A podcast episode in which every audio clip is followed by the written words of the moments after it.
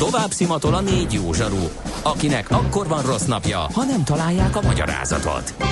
A francia kapcsolat a Wall Streetig vezet. Figyeljük a drótot, hogy lefüleljük a kábelt. Folytatódik a millás reggeli, a 90.9 Jazzy Rádió gazdasági mapetsója. A pénznek nincs szaga. Mi mégis szimatot fogtunk. Együttműködő partnerünk a CIP Bank, a befektetők szakértő partnere. Jó reggelt kívánunk, 9 óra 16 percen folytatjuk a millás reggelit itt a 90.9 Jazzin, benne Ács Gábor. De mindenek előtt Mihálovics András. 0 30 20 10 9 0 9 ez az SMS és WhatsApp szám. Nem akarok én minden áron szerepelni, mert azt írja a hallgató, hogy a András folyamatos hadoválása bizonytalanságot akar. Bocsánat. Jöjjön a rovat. És ez, és ez láthatólag megviselte Jöjjön Andrást. a ezt a- rovat. Könyörgöm. Nem ma, és nem mi találtuk fel a spanyol viaszt. Mesél a múlt. A millás reggeli történelmi visszatekintő rovata akkor, abból az időből, amikor pödört bajusz nélkül senki nem lehetett tőzsdeüzér. Érdekességek, évfordulók, események annó. Mesél a múlt. Így trédeltek dédapáink. A vonal túlsó végén pedig természetesen ma is Katona Csaba történész. Szervusz, jó reggelt! Jó reggelt kívánok! Olyan szép évforduló van, száz éve volt az őszi rózsás forradalom. Hát maga a romantikus forradalom is, őszi rózsás is. Hát ahhoz képest, hogy mi volt az valójában kicsit, mint a idealizált lenne a megnevezés is. Hát finoman fogalmazva, bár alapvetően tényszerű, mert őszi rózsák voltak, meg forradalom is volt, az egy más dolog, hogy hát a 20. századi magyar történelemnek ugye egy olyan pontja, egy olyan választóvonala, ami a mai napig, hát fogalmazom finoman emlékezett politikai viták tárgyát képezi, és erősen megosztó, és akkor még nagyon óvatosan fogalmaztam, azt hiszem. Többszörös, többszörösen nehéz feladatot vállaltál most ezzel. E- e- Egyrészt azért, amit most említettél, mert hogy mennyire megosztó, másrészt meg hát az időkorlát. Kicsit nem volt az egyszerű helyzet. Hát, hm, hogy lehet ezt 8-10 percben? Na, föl van adva a lecke, kíváncsi. Hát először is uh, miért megosztó ez, a, ez az esemény? Ugye ez esemény beleillik egy fontosabban egy részét képezi valójában egy uh, tragikus 20. századi kataklizmának, induljunk ki csak Magyarország irányából, és most nézzük így kontextusába helyezve az egészet. Ugye kezdődik az első világháborúval, és akkor nézzük meg, hogy mi történik utána. A 18 őszi rózsás forradalom, a monarchia felbomlása, a királyság helyett köztársaság, 19, akkor a fehér terror, és végül Trianon. Tehát ha ezt az egészet így megnézzük, akkor gondoljunk bele, hogy a Magyarországon élő átlagembert hány elképesztő egymásnak is ellentmondó, de egymással mégis összefüggő trauma érhette pár év alatt. És próbáljuk meg azt, azt megérteni, hogy milyen az, amikor van egy régi rend, amit vagy kedvelünk, vagy nem kedvelünk, vagy szeretünk, vagy nem szeretünk, de abban élünk, és minden felborul. De minden. Tehát azt kell mondjam, hogy a, egy, egy biztos pont nem marad, és ha ezt az egészet megpróbáljuk onnan megközelíteni, amiről azt gondolom, hogy a magyar társadalmat legkevésbé sem osztotta meg, hogy Trianon egy tragédia. És ezt megpróbáljuk oda visszavezetni, hogy talán itt meg lehetett volna ezt akadályozni. A klasszikus bűnbakkereséssel is azt mondani, hogy ez volt az a pont, amikor minden megborult, vagy esetleg Kumbéla volt az, ahol minden megborult, na de Kumbéláik meg Károlyékből nőttek ki, úgymond. Hát akkor viszont nagyon egyszerű azt a megközelítést alkalmazni, hogy minden, ami rossz, az innen ered.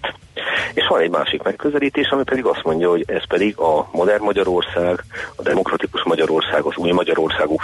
századi Magyarországnak a gyökere, a kezdete. Tehát van egy pozitív, meg van egy negatív megközelítés ennek az egésznek. Nagyon nehéz ezekről, azt gondolom, az átlagember számára érzelmek nélkül beszélni, akár egyik, akár másik oldalról érintett. Uh, volt-e a hagyományos értelemben vett forradalom, és kik lázadtak kik ellen? Forradalom volt, már amennyiben forradalomnak azt nevezzük, hogy egy olyan időszakban, egy olyan korszakban, amikor minden hagyományos rend megborul, akkor a nép az utcára vonul. Hát gondoljunk itt az első Lánchídi csatára. Ugye a második az 1986-ban volt, az egy teljesen más helyzet, most ne is menjünk bele. De Károlyi Mihály gyakorlatilag ezben az időben ezt utólag sokan próbálták másként beállítani, de tagadhatatlan az ország egyik legnépszerűbb politikusa 1918. októberének végén ugye megalakítja az úgynevezett nemzeti tanácsot, annak a bizonyos pontjait, amelyek egy valóban egy függetlenebb demokratikusabb, önálló Magyarországot, és legfőképpen békét követelnek. Forradalom, mint az ismert, olyan értelemben van, hogy a katonák, ahogy tudjuk, ugye nem lőnek, tehát azt szokták mondani, hogy ez Budapesten egy vértelen forradalom volt, az emberek kimennek az utcára, tehát megvannak ezek az ismérvek, és nagyon gyakran szokták mondani, hogy ez egy vér nélküli forradalom volt, egy kivétel, ez ugye Tisza István, akinek a halála ezekben a napokban következik, ugye holnap lesz száz éve, de Hermina úton a villájába hozzábetörő katonák megölték. Holnap egyébként a országgyűlés épületében ebből az alkalomból fogunk egy konferenciát tartani, pontosan ezt a ma is beszélt témát járjuk körül. Hozzá kell tenni, hogy viszont a megbomló rend mindig azzal jár, hogy senki nem felügyeli azokat az elemeket sem, akik úgy gondolják, hogy az önbíráskodás vagy az erőszak megengedhető, tehát vidéken sajnos sor került atrocitásokra. Ez részben a lakosság, tehát a, mond a helyben levő civil lakosság produkálta, de ebben nagyon komoly szerepe volt a frontról hazatérő katonáknak is, hiszen gondoljunk bele, hogy mit jelent katonának lenni négy évig a háborúba. Hát azt, hogy amiért ugye büntetnek a civil életbe az erőszakosságért, az önbíráskodásért, a más ellen erőszakos fellépésért, ott ugye jutalmaznak. És ha valaki onnan hazatér ebbe a rettenetes káoszba, ebbe a szétesésbe, akkor sajnos történnek ilyen dolgok. De gondoljunk bármelyik forradalomra, bizony 1848-49-ben is kerül szor önbíráskodásra, gondoljunk Lambert esetére, ugye bizony a francia forradalomban mindegyikbe. Tehát ez is egy érdekes megközelítés, hogy hogyan akarjuk az értékét tekinteni egy ilyen forradalomnak. Az emberveszteséget nézzük, igen, tragikus, hiszen emberek haltak meg, emberek nyomorodtak meg. Van egy másik megközelítés, amely pedig azt mondja, hogy mi az az értékrend, amelyet a forradalom képvisel, mi az, amit közvetíteni akart, és van egy harmadik, mennyire volt sikeres, mennyire volt eredményes, mennyire igazolta az utókor. Igen. A minap olvastam egy könyvajánlót, egész, egészen jó kertcsináló uh, volt ezzel kapcsolatban. Hatos Pál könyve az elátkozott köztársaság, és ez az őszi rózsás forradalomról szól. Hát itt a könyvajánlóban olvastam, hogy, hogy, hogy Hatos Pál arra a következtetésre jut, hogy egy ilyen iszonyú nagy káosz volt, egy eufóriával vegyes káosz Totális volt. Totális szétesés, így van. És, és itt igazából bárki bármit tehetett. Tehát amit lehetett, elvittek a kirakatból, ha úgy volt, akkor részegen randalíroztak, bárki bármit tehetett ugye akkor a, a vidéki atrocitásokról beszéltél, hogy a földművesek akkor ö, nem csak a, a földbirtokosok ellen fordultak, hanem, hanem adott esetben ott is ilyen, ilyen ö, nem tudom én, a hitelezőik ellen is, tehát hogy egy ilyen borzasztó nagy káosz volt, amin nem tudott Károly sem úrá lenni, mert bár ugye ő volt a, az emblematikus figurája az ősi rózsás forradalomnak, de ő meg nem volt túl erélyes, és talán nem is volt túl tehetséges politikus. Hát sok mindenben naívnak bizonyult, ez kétségtelenül így van, azzal együtt meg kell védelem mindazon vádokkal szemben, amikor arról szólnak, hogy tudatos hazaárulás, nemzetbomlasztás, szándékosan kiátszotta az annak. Volt benne egy nagyfokú naivitás, de itt a legfontosabb dolog, és egyébként hatos párkönyvét mindenkinek nagyon-nagyon jó szívvel ajánló, mert egy roppant alapos, ugyanakkor olvasmányos munka, hogy a kulcs szó az tényleg a teljes szétesés. Tehát gondoljunk bele abba, hogy amit én is utaltam már, hogy akkor szétesik az új rend, akkor nem alakul ki azonnal az új.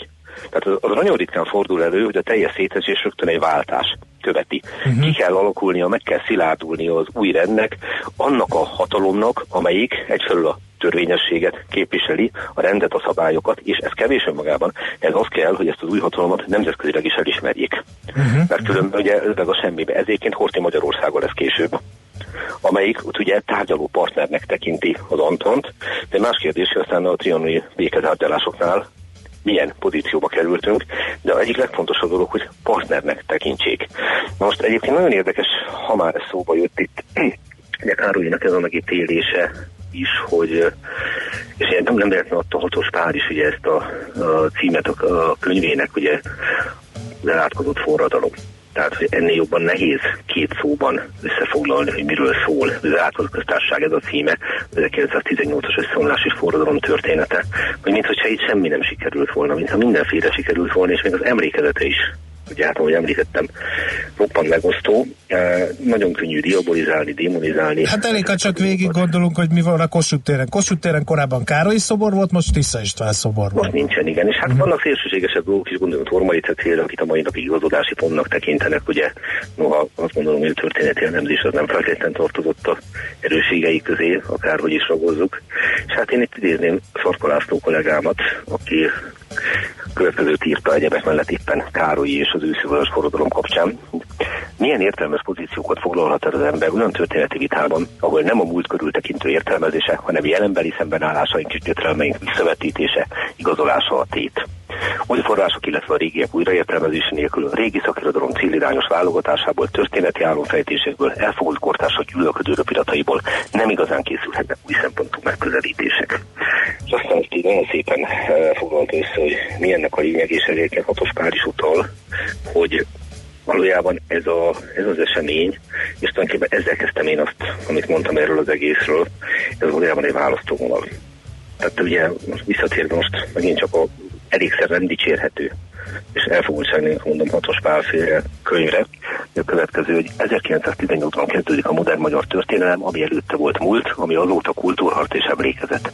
Száz évvel ezelőtti történések megfejtése ennyiben eléggé aktuális ma is, a baloldal modernizációs elfogultság és magfoltjai éppen úgy benne vannak, mint a jobboldali krónikus betegségek.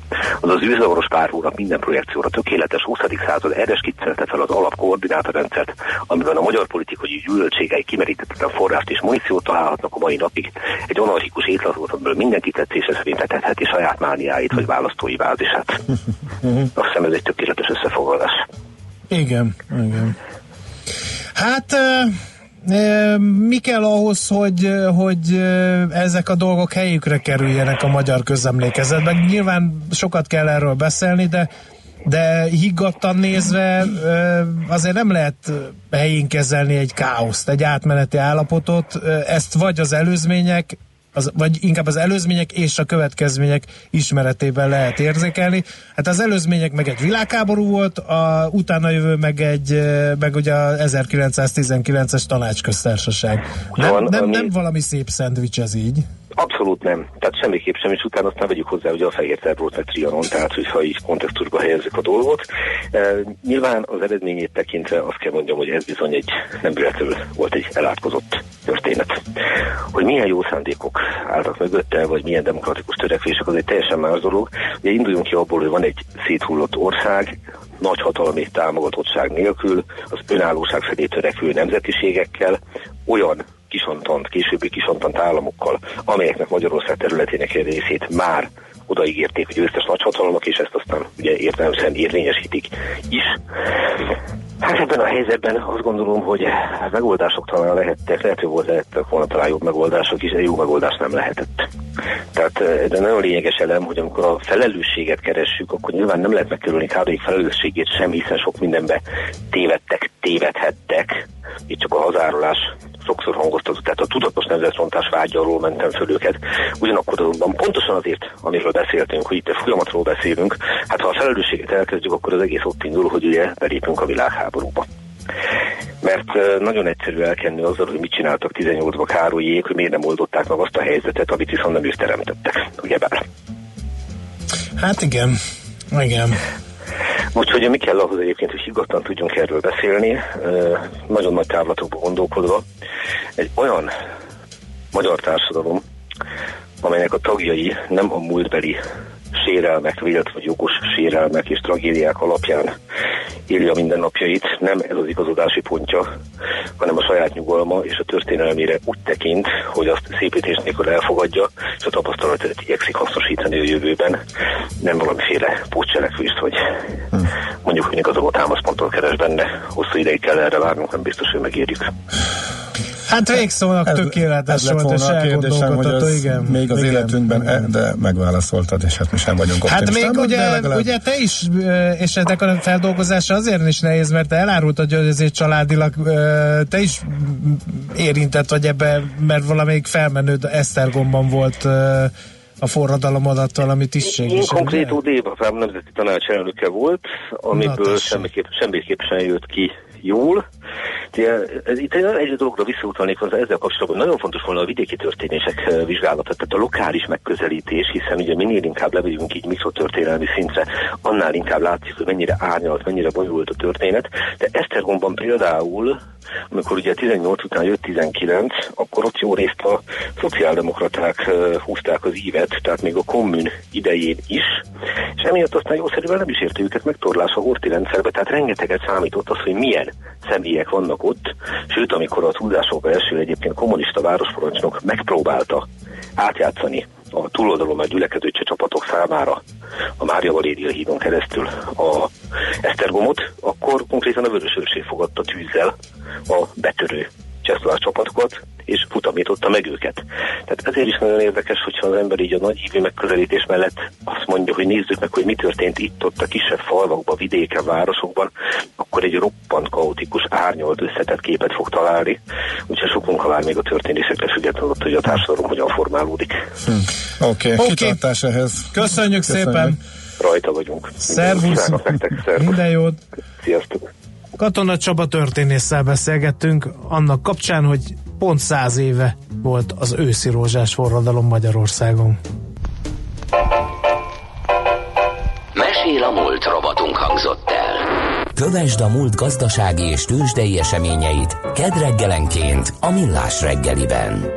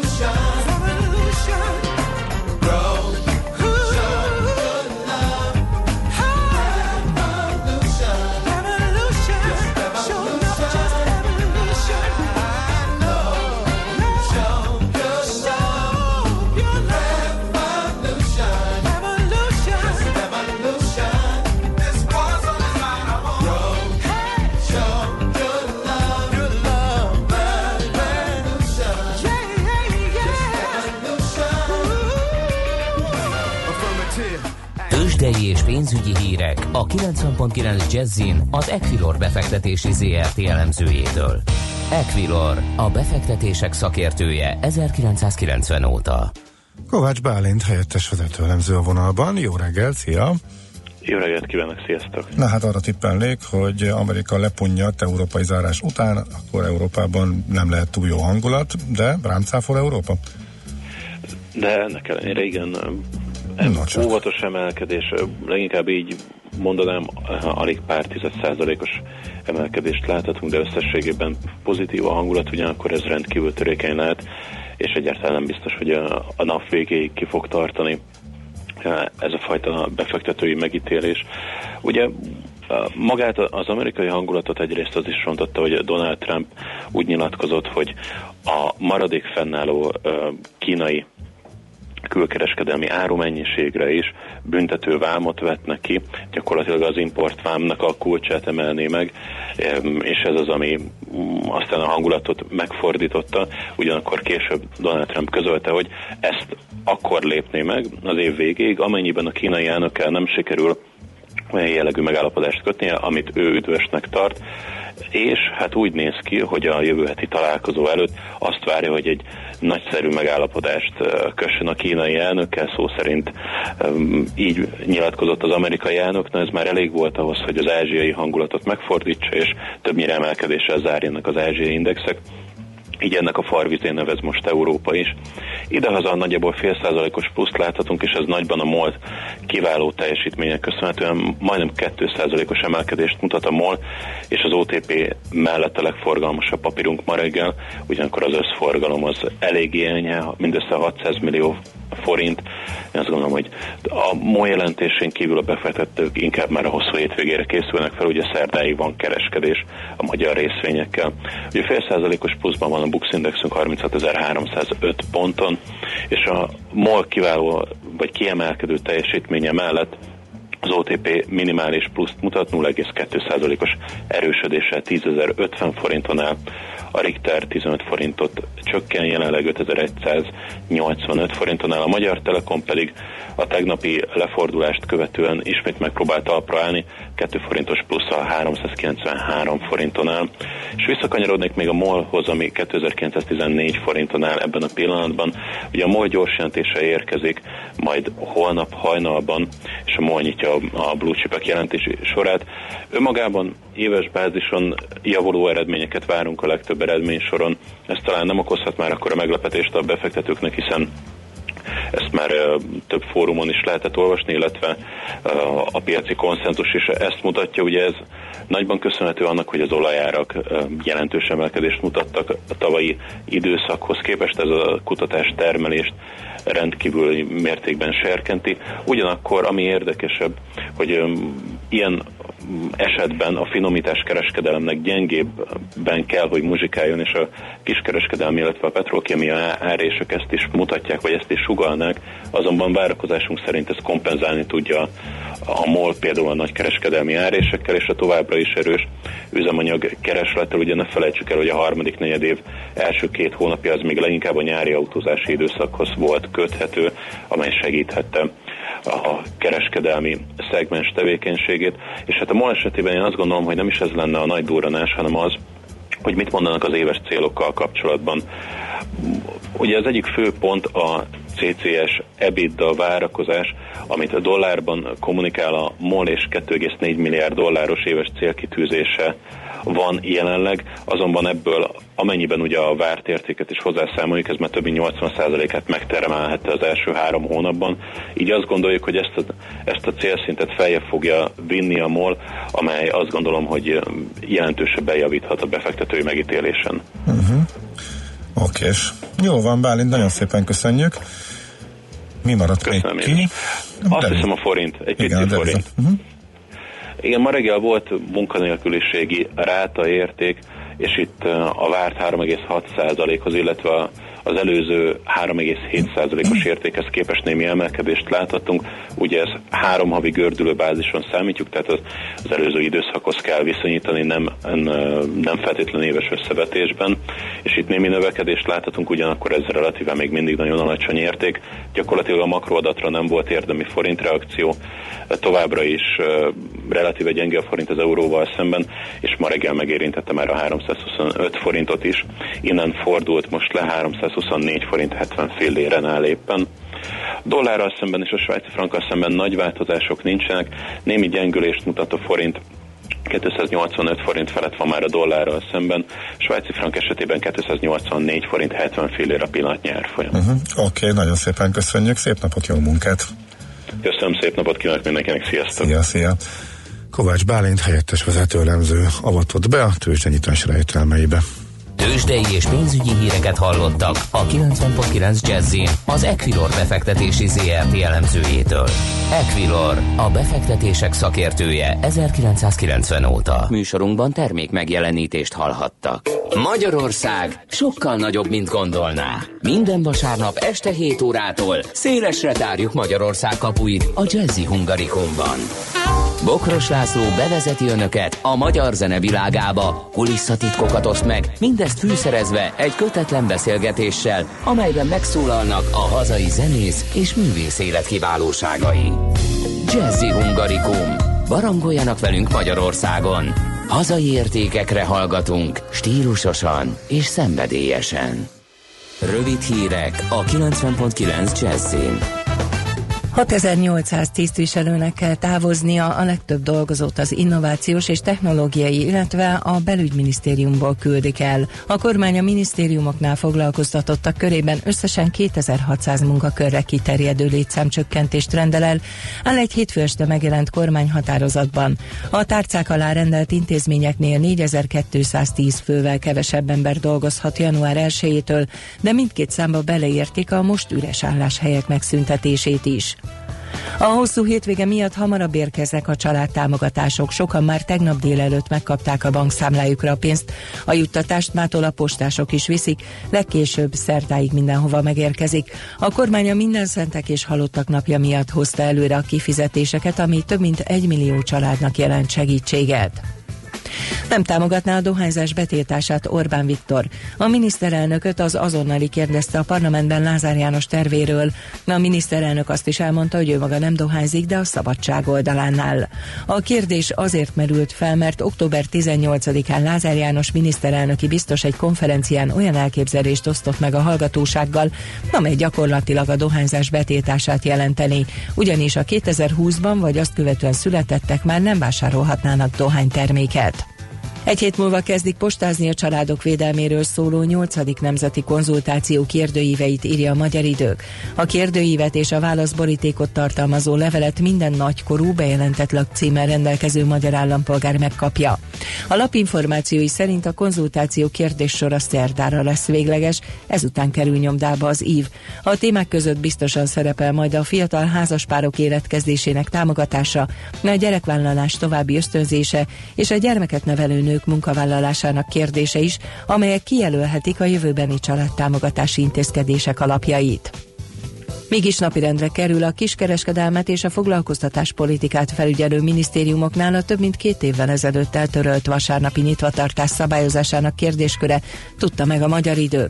Palkovics László miniszter felügyeletével szakmapolitikai megbeszélésre hívták a kereskedelmi dolgozók független szakszervezetét. A KDFS szeptemberben azt kérte a kormány vegye fontolóra a vasárnapi munkavégzés áruházi tilalmának újbóli elrendelését, akár részlegesen nemzetközi mintára. Kereskedelemben dolgozók 90%-a által támogatott lépéssel enyhíthetnék a béremelések ellenére még mindig fennálló munkaerőhiányt, amelyel könnyítenék a cégek működését. Az Európai Unió parlamentje befogadta tízezer magyar állampolgár személyes és saját kezű aláírásával ellátott petícióját, amelyben kérik a magyarországi devizahiteles végrehajtások azonnali felfüggesztését, közölte a Kásler Árpád vezette hazapártja. A devizahitelesek addig kérik a végrehajtások felfüggesztését, amíg a Strasburgi Bíróság dönt a Kásler féle csoportos kereset ügyében. Az idén eddig nyilvánosságra került adatok szerint majdnem 1400 családot tettek utcára május óta. Az időjárásról egy hidegfront hozott többfelé esőt, záport, helyenként zivatart, délután azonban nyugat felől a legtöbb helyen csökken a felhőzet és kisüt a nap, napközben 18-23 fok között alakul a hőmérséklet. A hírszerkesztőt László B. Katalint hallották hírek legközelebb fél óra múlva. Budapest legfrissebb közlekedési hírei, itt a 90.9 jazz a fővárosban továbbra is torlódásra kell számítani a Hegyalja út Erzsébet híd útvonalon Pest felé, a Rákóczi úton pedig az Erzsébet híd irányában. Sokan vannak a Kiskörúton mindkét irányból az Asztória felé, a Petőfi hídon Pesti irányban, a Budai alsórakparton a Petőfi hídnál és a Margit híd közelében, a Pesti alsórakparton pedig a Dráva utcától és a Közraktár utcától is a Lánc híd felé egybefüggő a kocsisor. Lassú a haladás a Szent Szent István körúton a Nyugati tér irányában, és a Hungária körúton is a Kerepesi út előtt mindkét irányból. A Budafoki úton szakaszos útszűkületre kell számítani a Szent Gellért tér és az október 23-a utca között, mert felújítják az elektromos hálózatot. A Gubacsi úton befelé a Fegyvergyár utca előtt útszűkületen kell áthajtani gázvezetéképítés miatt. Irimiás Alisz BKK Info. A hírek után már is folytatódik a millás reggeli, itt a 90.9 jazz Következő műsorunkban termék megjelenítést hallhatnak.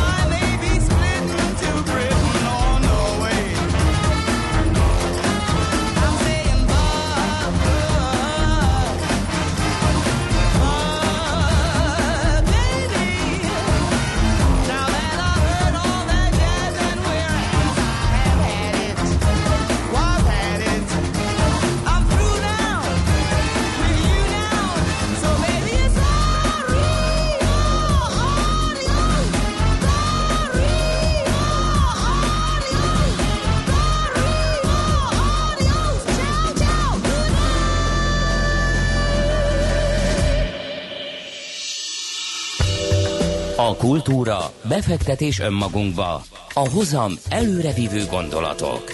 Könyv, film, színház, kiállítás, műtárgy, zene. Ha a bankszámlád mellett a lelked és szürke állományod is építeni szeretnéd. Kultmogul. A millás reggeli műfajokon és zsánereken átívelő kulturális hozamgeneráló rovata következik. No kérem szépen jó hírt hozunk, mert hogy um, néhány hét múlva standard formációs tánc világbajnokság lesz Magyarországon.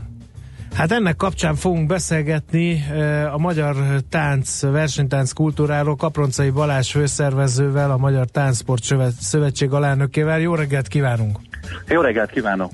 No, hát mielőtt az örömteli eseményről is szót ejtenénk, beszélgessünk, hogy hogy áll a magyar versenytánc kultúra Magyarország. Egyáltalán mit nevezünk versenytáncnak? A versenytánc kultúra azt gondolom, hogy, hogy felfelőívelő pályán van, hiszen a Magyar Tánsport Szakszövetségnek évről évre egyre több igazolt versenyzője van, és az utánpótlásban is azt kell, hogy mondjam, hogy nagyon jól fejlődünk, remek eredményeink vannak, és, uh-huh. és a gyerek kezdő korosztályokban is egyre több versenyzőnk van. Uh-huh. Mit jelent az, hogy versenytánc? Maga a versenytánc az egy meghatározott formula, hiszen itt a versenytáncban standard és latin táncokat táncolnak a, a versenyzők. Mind a két kategóriában, tehát mind a standardben, mind a latin táncok közül 5-5 tánc van, amit a versenyeknek, versenyeken bemutatnak a versenyzők. Természetesen ez az öt tánc már csak a, a, az igazán magas korosztályú versenyzők táncolnak öt táncot a versenyeken, a kezdők még csak hármat, esetleg négyet. Uh-huh. Uh, hány igazolt versenyző van Magyarországon, aki versenytáncol? Azt Most olyan 2800 igazolt versenyzőnk van. Uh-huh.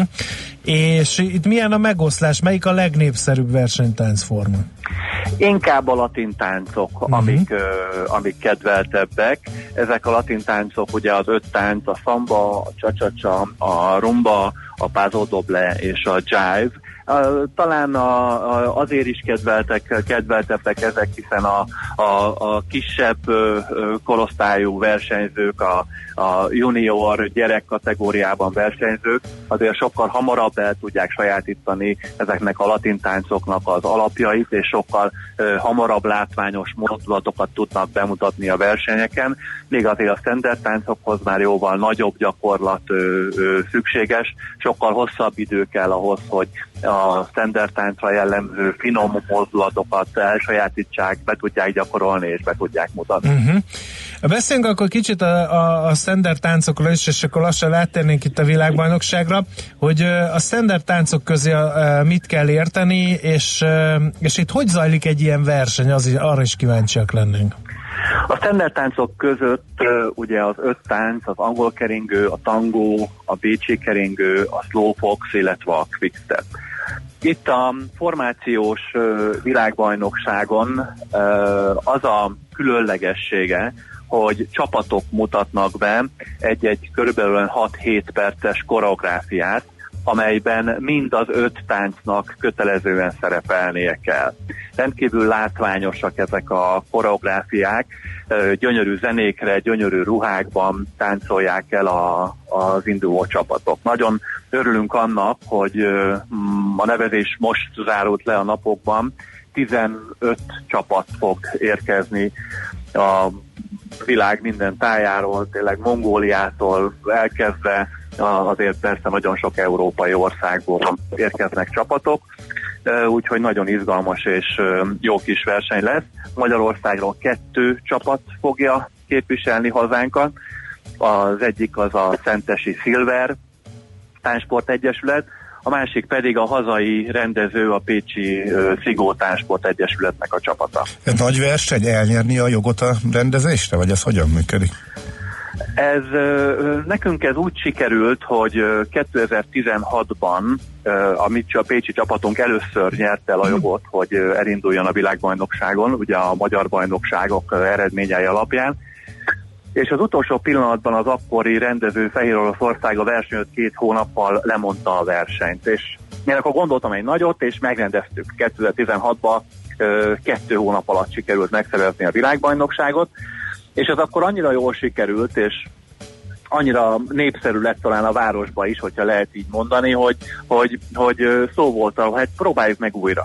Uh-huh. És így tavaly beadtuk a Világszövetséghez a, a rendezési kérelmet, és ők azt mondták, hogy ha ez 16-ban Magyarországnak ilyen jól sikerült, akkor akkor legyen újra itt Pécse. Hmm, ez tök jó. TV közvetítés lesz, mert gyerekkoromban ez, is. Szem valahogy... egy ilyen táncverseny. Hát, nem, ér, nem tudok táncolni, hát a szavár, sajnos, a ez egy nagy hiátus. Föl, igen, nem? Hogy mindenki emlékszik, igen, hogy a szavári a táncversenyeken, ezeket a táncokat láthatjuk már a 80-as években, és ameddig én vissza tudok emlékezni, azóta már nem jellemző. Szóval hogy működik ez a dolog? Lesz, lesz televíziós közvetítés, ha nem is élőben, de, de az egész rendezvényt fölveszik, és ez akkor sportévén fognak majd menni, uh-huh. illetve ez még tárgyalás alatt van, de már szinte biztos, hogy, hogy, hogy élő online közvetítés is lesz a versenyről.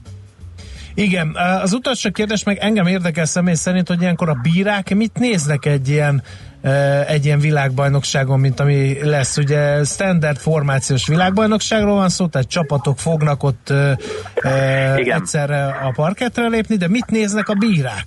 Nagyon összetett dolog ez, 12 bíra érkezik szintén a, a világ minden részéről, és ők a, a verseny során nézik magát a koreográfiát, hogy milyen a koreográfia. Nézik a párosoknak az egyéni teljesítményét, hogy a, a, a párosok egyénileg, technikailag hogyan teljesítenek a koreográfiában.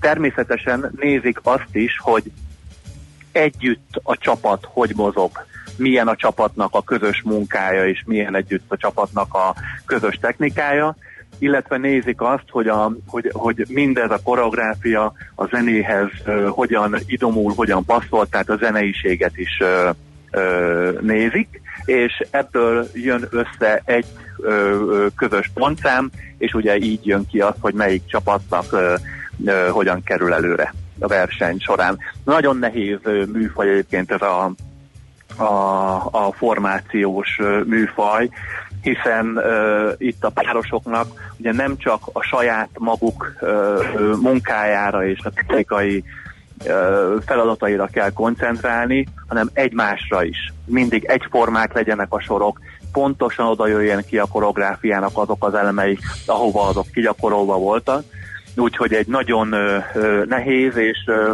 és bizony fizikailag is megterhelő. És hát ugye hallottuk, mert az előzőekben elmondta, hogy a standard táncok azok nehezebbek, mint a latin táncok, többet kell gyakorolni, kötöttebbek a szabályok, stb. És mindezt még formációban is táncolni, hát ez valahol a csúcs lehet a versenytáncon. Um, igen, igen, igen, ezt mindenképpen kimerem jelenteni én is. Jó, nagyon szépen köszönjük, jobban értjük ezt a világot is, hála közreműködésének, és akkor nagyon sok sikert kívánunk a Köszönjük szépen, és akinek kedve van, mikor lesz a VB? Ez november 24-én, szombaton lesz Pécset, uh-huh. egy órakor kezdődnek az elődöntők, és amikor már az igazán látványos része, maga a show műsor is majd ö, este 6 órakor kezdődik, úgyhogy mindenkit nagy szeretettel várunk a Pécsre. Köszönjük szépen! Minden jót Köszönöm kívánunk, szépen. viszont hallásra! Köszönöm, szép viszont hallásra!